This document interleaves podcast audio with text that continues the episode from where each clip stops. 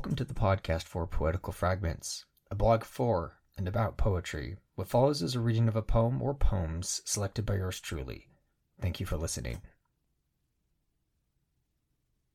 Sonnets 66 through 70 by William Shakespeare.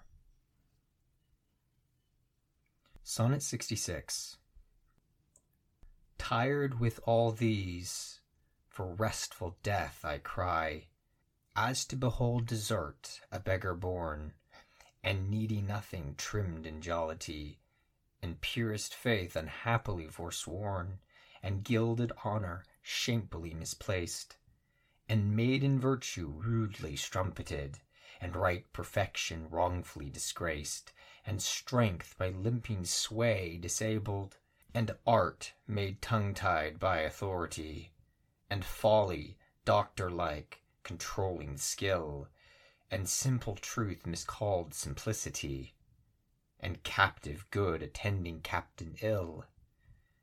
Tired with all these, from these would I be gone, save that to die I leave my love alone. Sonnet 67 Ah, wherefore with infection should he live, and with his presence grace impiety, that sin by him advantage should achieve, and lace itself with his society? Why should false painting imitate his cheek, and steal dead scene of his living hue? Why should poor beauty indirectly seek roses of shadow, since his rose is true? Why should he live, now nature bankrupt is, beggared of blood to blush through lively veins?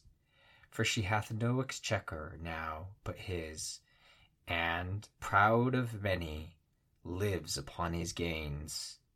Oh, him she stores, to show what wealth she had, in days long since, before these last so bad. Sonnet 68 Thus is his cheek, the map of days outworn, when beauty lived and died as flowers do now, before these bastard signs of fair were born, or durst inhabit on a living brow. Before the golden tresses of the dead, the right of sepulchres were shorn away, to live a second life on second head, ere beauty's dead fleece made another gay. In him these holy antique hours are seen, without all ornament, itself and true, making no summer of another's green, robbing no old to dress his beauty new. And him as for a map doth nature store, to show false art what beauty was of yore.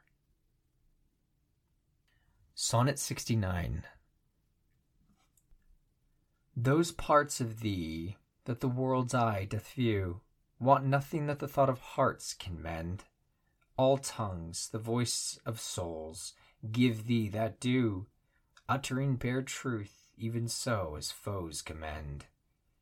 Thy outward thus with outward praise is crowned, but those same tongues that give thee so thine own, in other accents do this praise confound, by seeing farther than the eye hath shown.